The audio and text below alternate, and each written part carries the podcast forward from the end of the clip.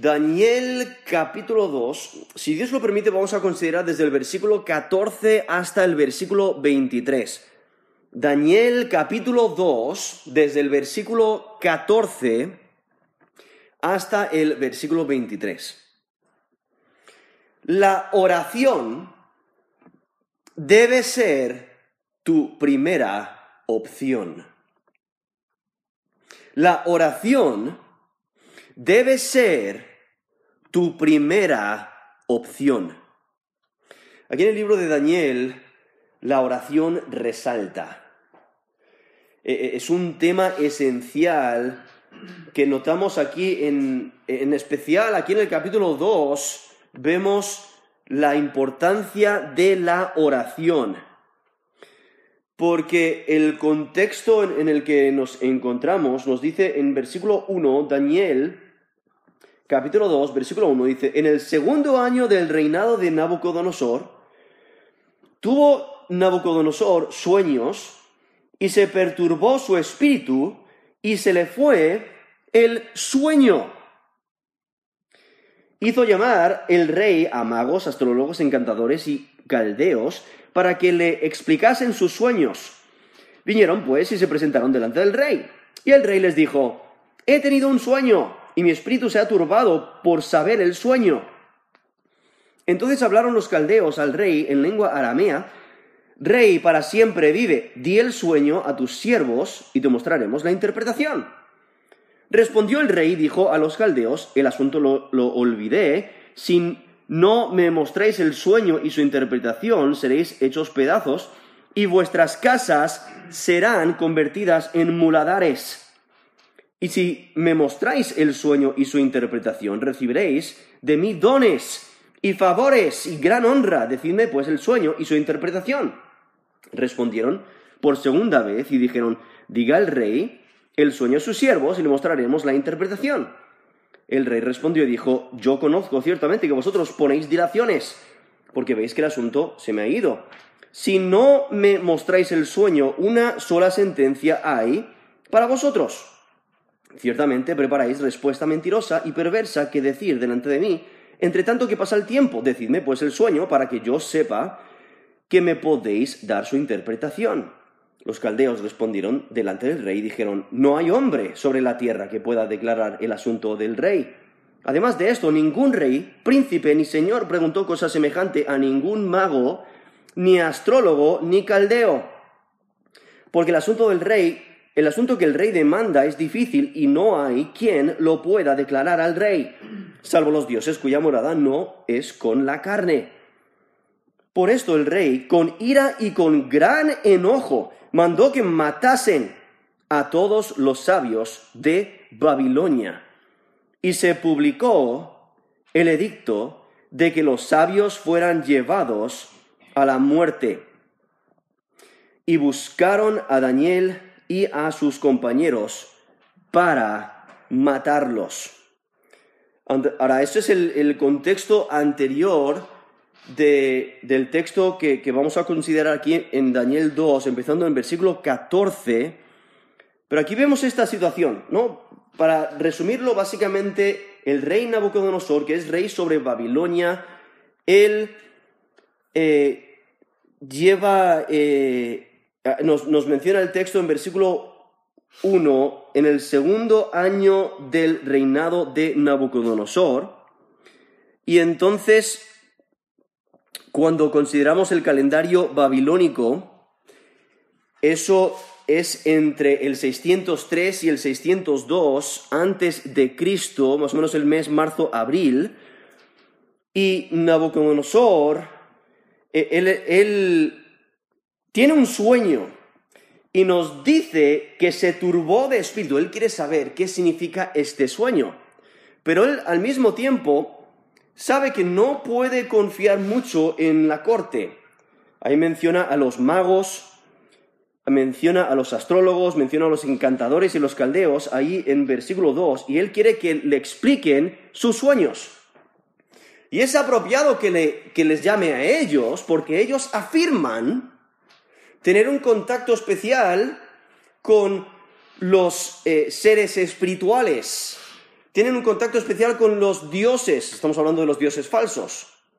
Ellos pueden, eh, eh, pueden comunicarse con ellos, e, ellos pueden recibir información, ellos pueden interpretar sueños.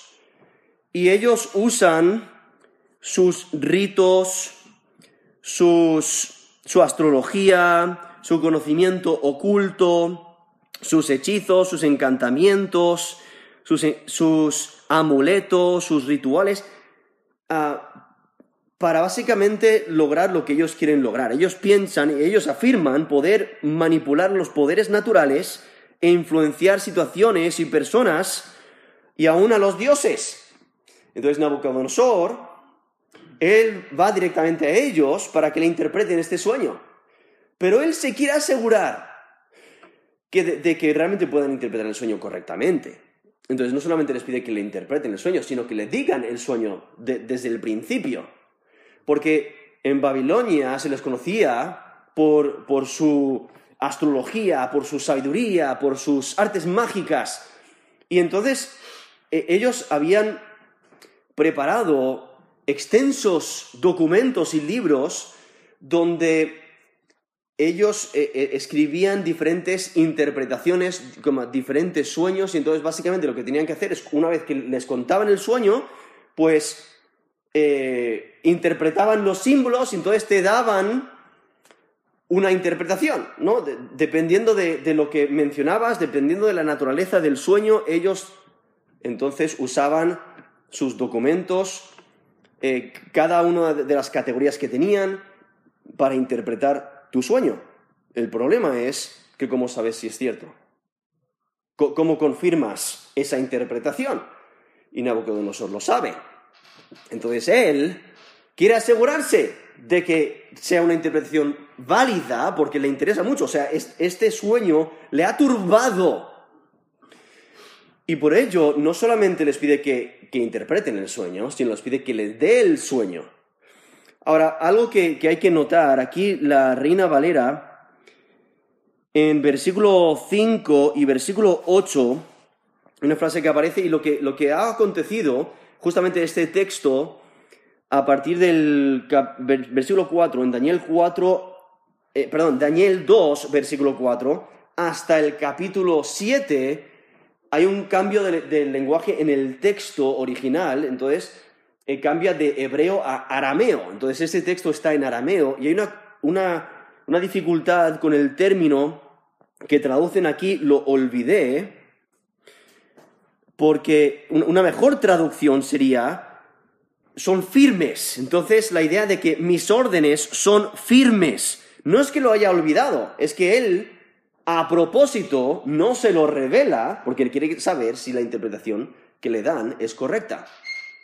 Y entonces, si pueden interpretarle sus sueños, eh, lo que es el sueño, si, pueden decirle el sueño, y entonces la interpretación también va a ser válida.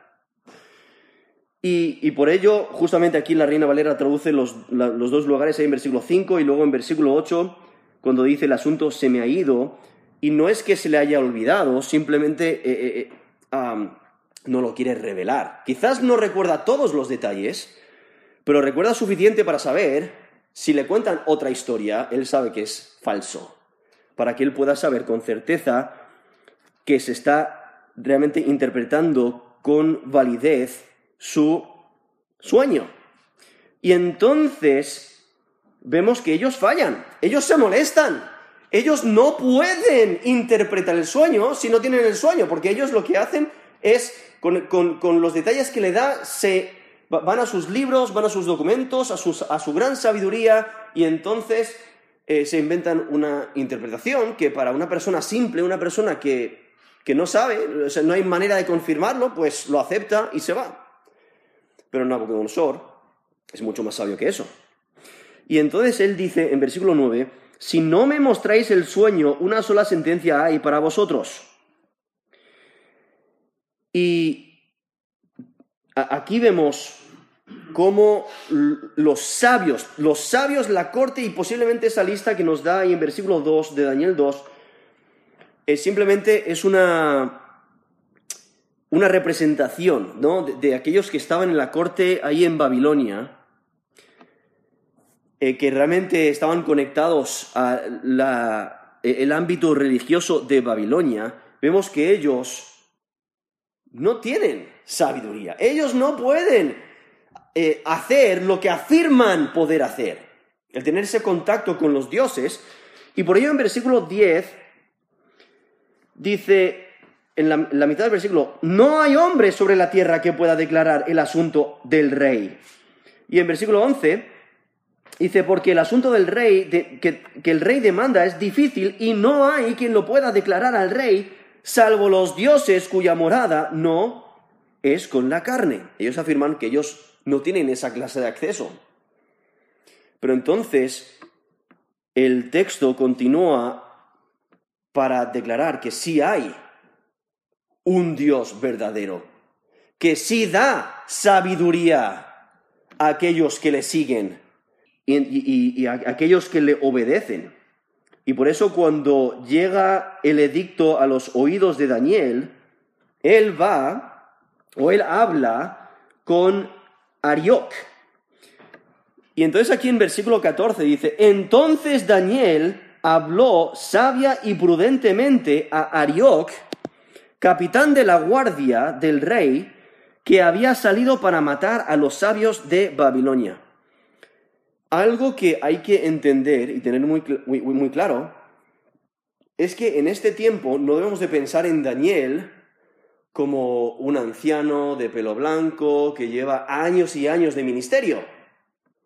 Porque hay que recordar que él fue llevado a Babilonia, fue llevado cautivo a Babilonia en, en, el año 605 a.C., que fue el año que Nabucodonosor ascendió al trono, y lo que, lo que hay que entender es que en versículo 4 de Daniel, Daniel capítulo 1, versículo 4, dice, muchachos, o sea, describe que, los, que, el rey quería muchachos a quienes no hubiese tacha alguna, de buen parecer, enseñados en toda sabiduría, sabios en ciencia y de buen entendimiento, idóneos para estar en el palacio del rey, y que les enseñasen las letras en la lengua de los caldeos.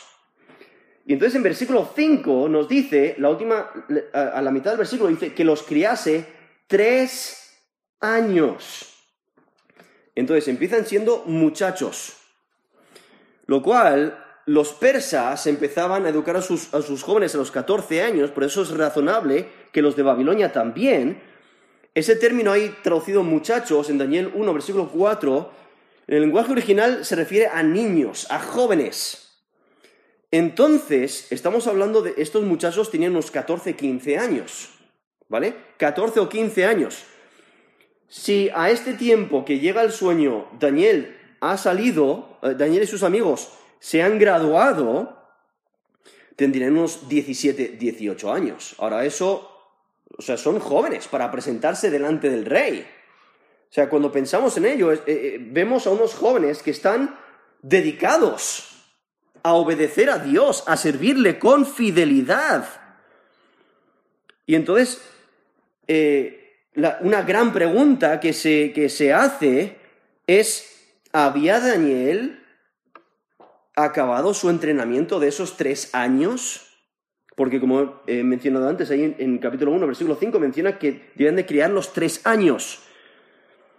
Ahora, Daniel probablemente está usando el calendario babilónico. Y el segundo año de Nabucodonosor, de acuerdo al calendario babilónico, sería entre el 603 y el 602 desde de marzo a abril. Entonces, cuando consideramos los detalles, o sea, Nabucodonosor ascendió al trono en septiembre del 605 a.C., en Babilonia se medía el año de ascenso al trono desde que se toma el trono hasta el mes de Nisan. El mes de Nisan es el primer, primer mes para su año, ¿vale? Que equivale a marzo-abril, coincide con el principio de la primavera boreal y se determina por el equinoccio eh, vernal que es entre el 19 y el 21 de marzo. Entonces, es el primer mes de la antigua Babilonia. Es el primer mes también para los hebreos. Entonces, ellos celebran el año ah, en, el mes de Nisan. ¿Qué pasa? Que el año de ascenso no se considera el primer año del reinado. ¿Por qué? Porque es cuando tomó el, reinado. Entonces, ese, primer año no se cuenta. Entonces se empieza a contar en el mes de Nisan, que es en el mes de Nisan, eh, que empezaría en el año 406, que va hasta el mes de Nisan del 400 perdón, del 603, o sea, del 604 al 603, del, eh, mes, de, del mes de hasta el mes de Nisan. Segundo año, del mes de Nisan del, del 603 hasta el mes de Nisan del 602 antes de Cristo. Entonces, eh, lo más probable es que Daniel había acabado esa preparación, por eso vemos aquí en el capítulo 1 que termina con el rey hablando con ellos y que fueron hallados. Eh, ahí en versículo 19 dice que eh, no fueron hallados entre ellos otros como Daniel, Ananías, Misael y Azarías. Versículo 20. En todo asunto de sabiduría e inteligencia que el rey les consultó, les halló diez veces mejores que todos los magos y astrólogos que había en todo su reino. Y entonces continuó. ¿No? Eh, ahí continúa Daniel. Y entonces ellos se han graduado para este tiempo, para este tiempo que Nabucodonosor tiene este sueño, que son casi unos tres años después de que Daniel y sus compañeros fueron llevados en, en cautiverio. De todas formas, también un año escolar, como hoy en día un año escolar, pues no es necesariamente que estudias todo el año, sino que hay un cierto periodo de tiempo que estudias y lo cuentan como un año. Entonces, la misma idea que Daniel no hubiera tenido que entrenar los tres años completos sin descanso, porque parte de un año se consideraría un año completo. Y por eso eh, eso explica cómo Daniel había completado su entrenamiento al segundo año de Nabucodonosor cuando tuvo el sueño.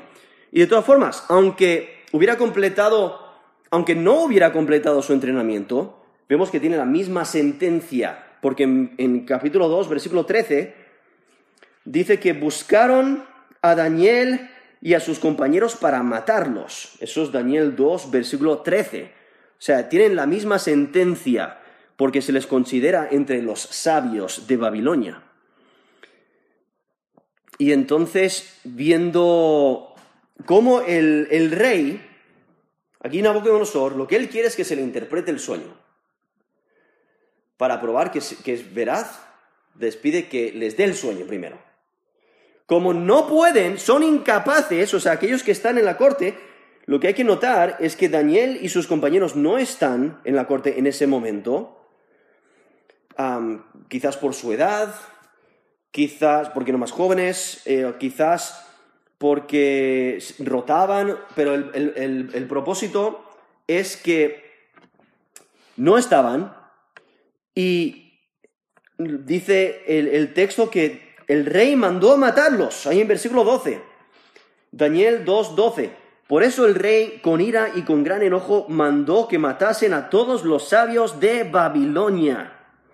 Y en versículo 13 dice, se publicó el edicto de que los sabios fueran llevados a la muerte y buscaron a Daniel y sus compañeros para matarlos. Ahora llegamos aquí al versículo 14, donde el texto no dice si Daniel escuchó el edicto y fue a hablar con Arioc, o si Arioc iba en búsqueda de él, llegó a su casa y entonces empieza la conversación.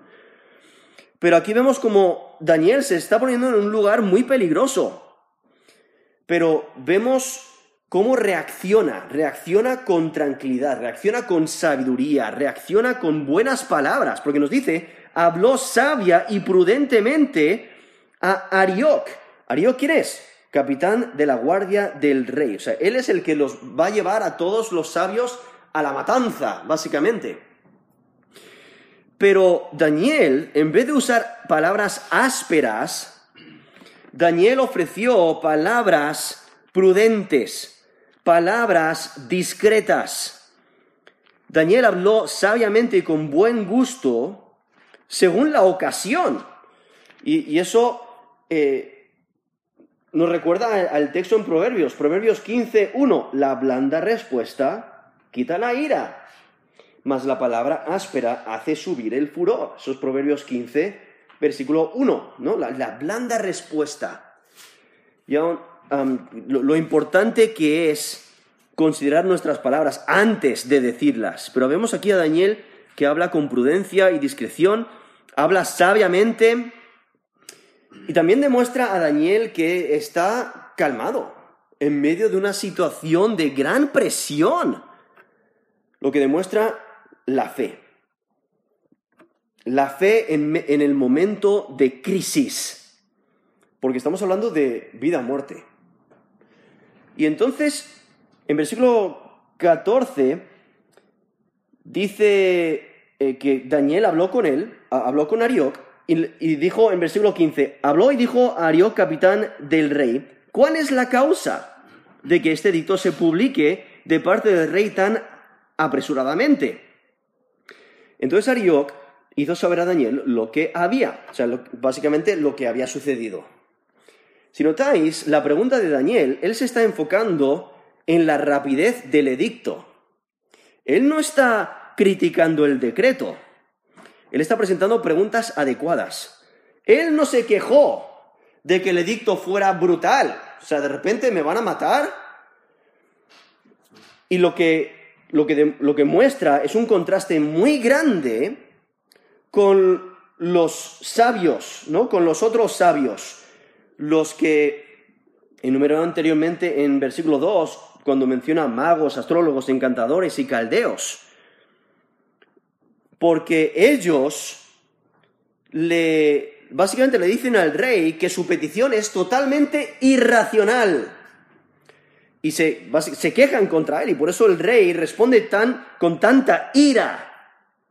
Porque le dicen, a la mitad del versículo 10, no hay, eh, no hay hombre sobre la tierra que pueda declararle el asunto al, rey. Además eh, de esto, ningún rey, príncipe ni señor preguntó cosa semejante a ningún mago, ni astrólogo, ni caldeo. Entonces, lo que tú estás pidiendo es imposible, no tiene sentido, es irracional. ¿No? Es muy negativo. Pero Daniel no respondió de esa manera. Él preguntó por la, por la urgencia del edicto. Y Arioc reconoce el respeto y la sabiduría de Daniel. Y por ello le responde. Y nos dice ahí al final del versículo 15 que le hizo saber a Daniel lo que había, o sea, lo que había acontecido. Y entonces en versículo 16 dice, y Daniel entró y pidió al rey que le diese tiempo y que él mostraría la interpretación al rey. Ahora aquí el, texto, aquí en Daniel 2, versículo 16, no nos dice no, lo dice, pero posiblemente Daniel usa un intermediario, porque luego en versículo 24 y 25 vemos que Daniel no va directamente al rey, sino que necesita un intermediario para ir al rey. Entonces posiblemente aquí en versículo 16 hace lo mismo, simplemente el texto no lo menciona. Pero vemos como Daniel, él está seguro que él sí puede mostrar el sueño y su interpretación si, se le daba un tiempo razonable. O sea, él está seguro. Los, los, demás eh, de, sus contemporáneos, de, de aquellos que están en la corte, dice, eso es imposible. Pero Daniel, él conoce a alguien que sí sabe los misterios, que sí puede revelar lo que está escondido. Y veremos aquí en el texto como Daniel, él no está confiando en sí mismo, sino confía exclusivamente en el Dios del cielo que sí conoce lo, que eh, está escondido. Aquí el, texto no dice que el, el rey conociera a Daniel, simplemente está enfatizando la rapidez del edicto y la rapidez de la respuesta de Daniel. Es obvio que el rey no es sanguinario, él no está para matar a todos el que, el que se meta por delante, sino él lo que él quiere es que se le interprete su sueño. Y si todos sus sabios todos que son expertos en interpretar sueños no le pueden dar una interpretación del sueño, de nada sirven. Entonces, los aniquilo, ¿no? Eh, y, pero realmente él, lo que él desea es recibir esta interpretación del sueño porque se da cuenta de que es importante. Entonces, el rey le da tiempo. Porque Daniel entra, pidió al rey que le diese tiempo y que le mostraría la interpretación al rey. Y entonces en versículo 17 vemos que Daniel se fue, fue Daniel a su casa e hizo saber lo que había a Ananías, Misael, Azarías y sus compañeros. Lo que nos damos cuenta es que Daniel en vez de confiar en su sabiduría, en lo mucho que él sabe, en todos sus logros, todos sus éxitos, él se da cuenta de que no puede solo.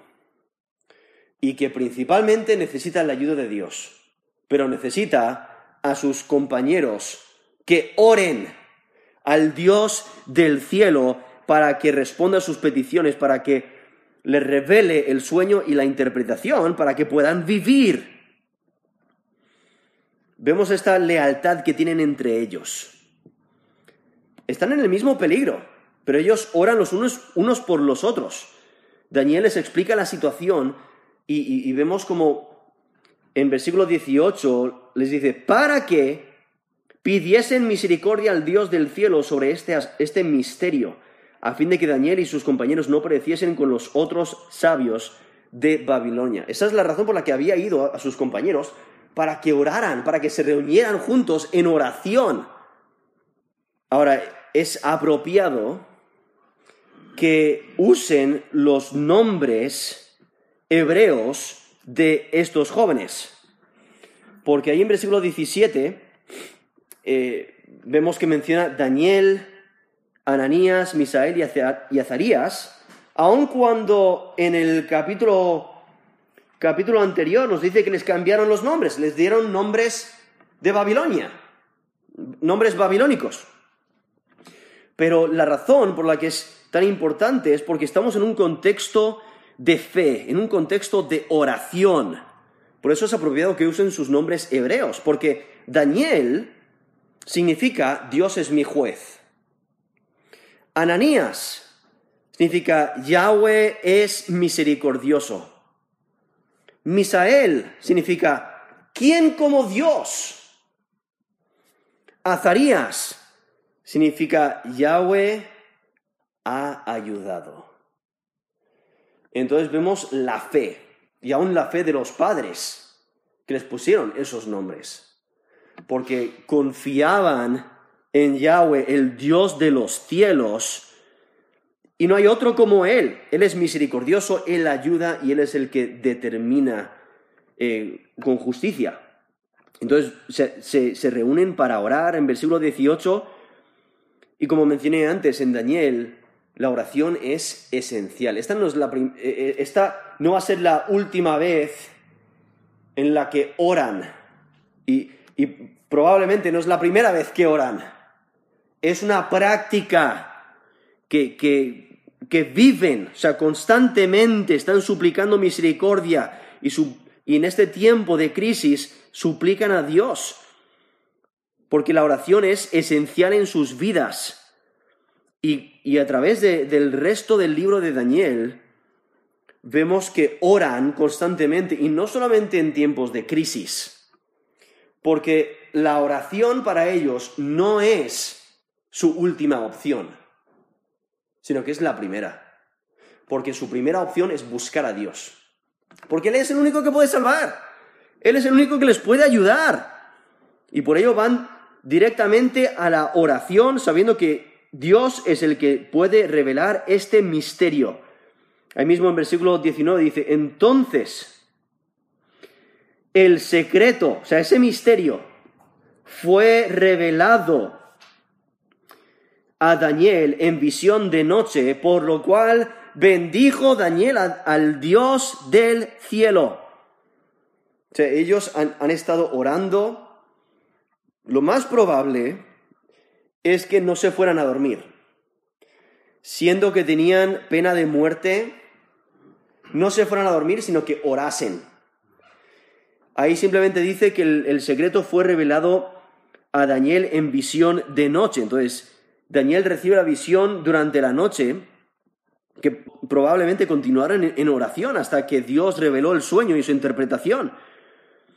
Y entonces Daniel, debemos con esa gratitud, y él adora a Dios por concederle su petición. Adora a Dios por darles a conocer el contenido del misterio y su interpretación.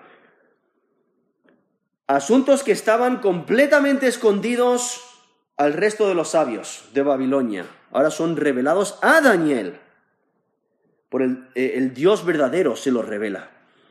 Los sabios habían sido incapaces, pero el Dios de los cielos demostró que es capaz de revelar a sus siervos lo que necesitan saber. Realmente Dios interviene de, manera directa, responde directamente a su petición a tiempo. Y entonces vemos eh, este, esta adoración, realmente es una oración, es muy similar a los salmos, como eh, un ejemplo el Salmo 103, donde hay una oración de gratitud.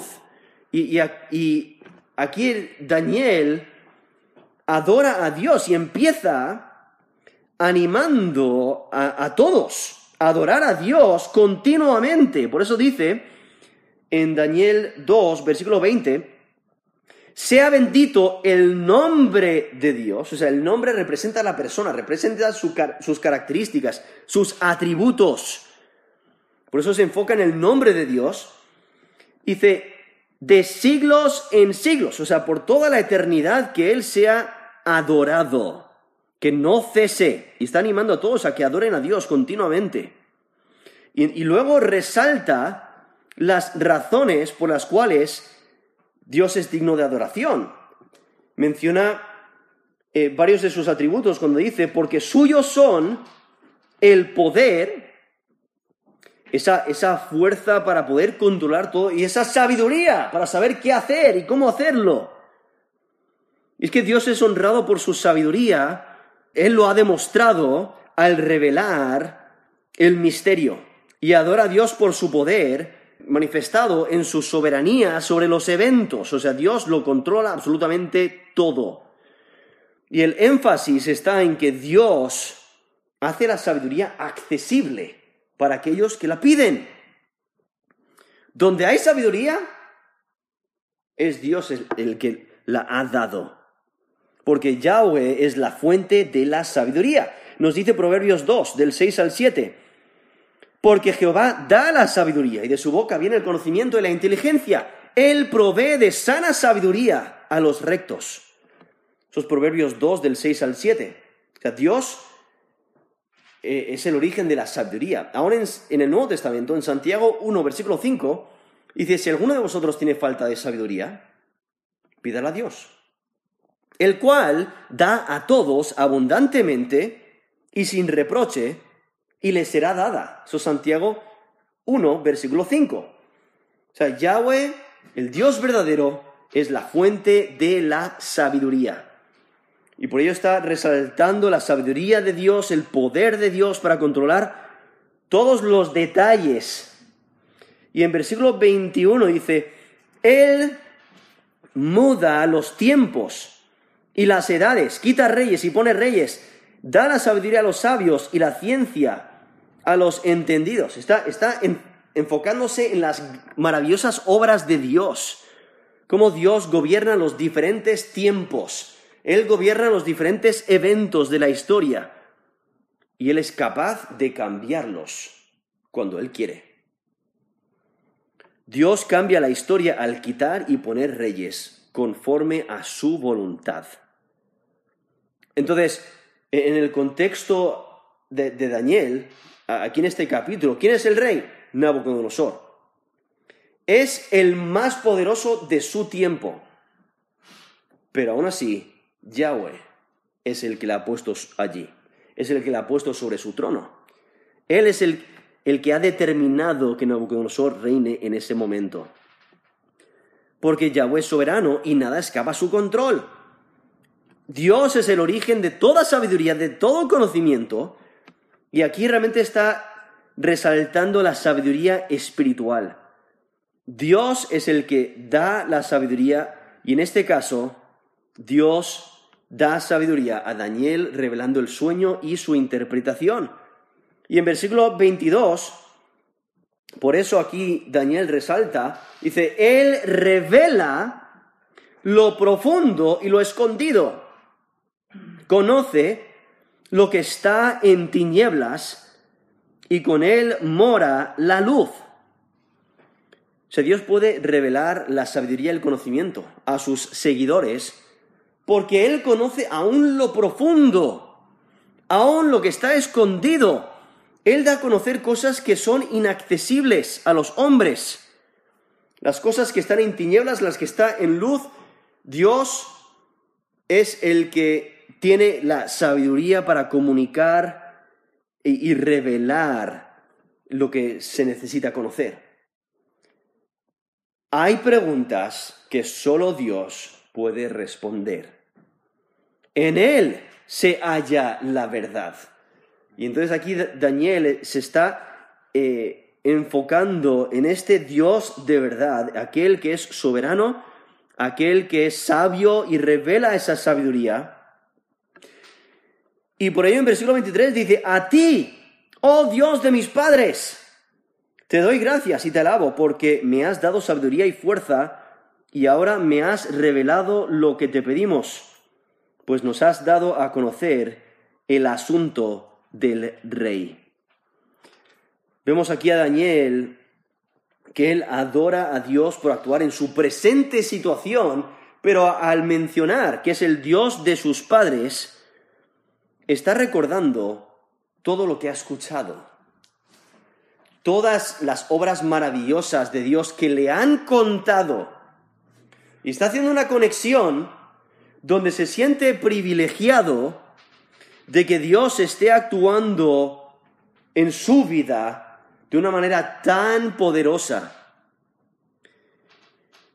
Y se puede notar la alegría y el gozo de Daniel. O sea, él concluye su adoración con acción de gracias. Y por eso dice, te doy gracias y te alabo. Esto es Daniel 2, versículo 23. Porque me has dado sabiduría y fuerza ahora me has revelado lo que te pedimos. Eh, Daniel está enfatizando que Dios es el que es digno de gloria. Dios respondió a la petición de Daniel. Y Daniel no tiene duda de que Dios le haya revelado lo correcto. No, no, tiene que asegurarse que sea correcto antes de ir al rey, no, él sabe que es cierto. Y él puede presentar este sueño y esta interpretación con toda certeza de que se va a cumplir. Y entonces cuando consideramos este texto tenemos que considerar cómo reaccionaríamos nosotros. O sea, cuando necesitas ayuda, ¿buscas a Dios? Cuando necesitas información, ¿buscas a Dios? Cuando necesitas dirección, ¿buscas a Dios primero? Cuando no sabes lo que hacer, ¿buscas a Dios en oración? Porque aquí el, el, texto está resaltando el poder de la oración. Por ello, no te canses de orar. Dios responde a la oración. Y aún vemos la unidad en la oración. Como que Daniel no, no solo ora, sino que él pide ayuda y él se junta con sus compañeros para orar en, en una congregación, para orar juntos, buscando ese apoyo en la oración. En el Nuevo Testamento, Mateo 18, 19 dice, otra vez os digo que si dos de vosotros se pusieran de acuerdo en la tierra acerca de cualquier cosa que pidieren, les será hecho por mi Padre que está en los cielos porque donde están dos o tres congregados en mi nombre, allí estoy yo en medio de ellos. Eso es Mateo 18, del 19 al 20. O sea, no cesemos de orar y busquemos apoyo en la oración. Y al mismo tiempo, Cuando Dios responde, no te olvides de dar gracias. Y cuando consideras tu vida, debes de reconocer que tienes muchas cosas por las cuales puedes dar a Dios las gracias. Por ello, da gracias. Confía en el plan de Dios. Déjalo en sus manos. Ora por otros. Interésate por otros. Ayuda a otros. Busca a Dios en oración. Porque la oración debe ser tu primera opción. La oración debe ser tu primera opción. Porque ese es el ejemplo que encontramos aquí en este texto de Daniel capítulo 2, desde el versículo 14 hasta el versículo 23. Vemos que van directo a Dios en oración sabiendo que Él es el que les puede ayudar, les puede dar la sabiduría que necesitan para poder responderle al rey y poder seguir sirviendo a Dios. Por ello, la oración debe ser tu primera opción. Eh, el problema de hoy en día es que muchas veces el creyente ve la oración como la última opción. Hago todo lo que pueda, meto todos mis recursos, todas mis fuerzas para conseguir y luego nada está funcionando. Ah, bueno, pues debería de orar. Muchas veces hacemos eso cuando debería ser exactamente lo opuesto. Primero, ora. No, claro, vas a tener que poner de tu parte, pero la oración debe ser tu primera opción. Vamos a terminar en oración.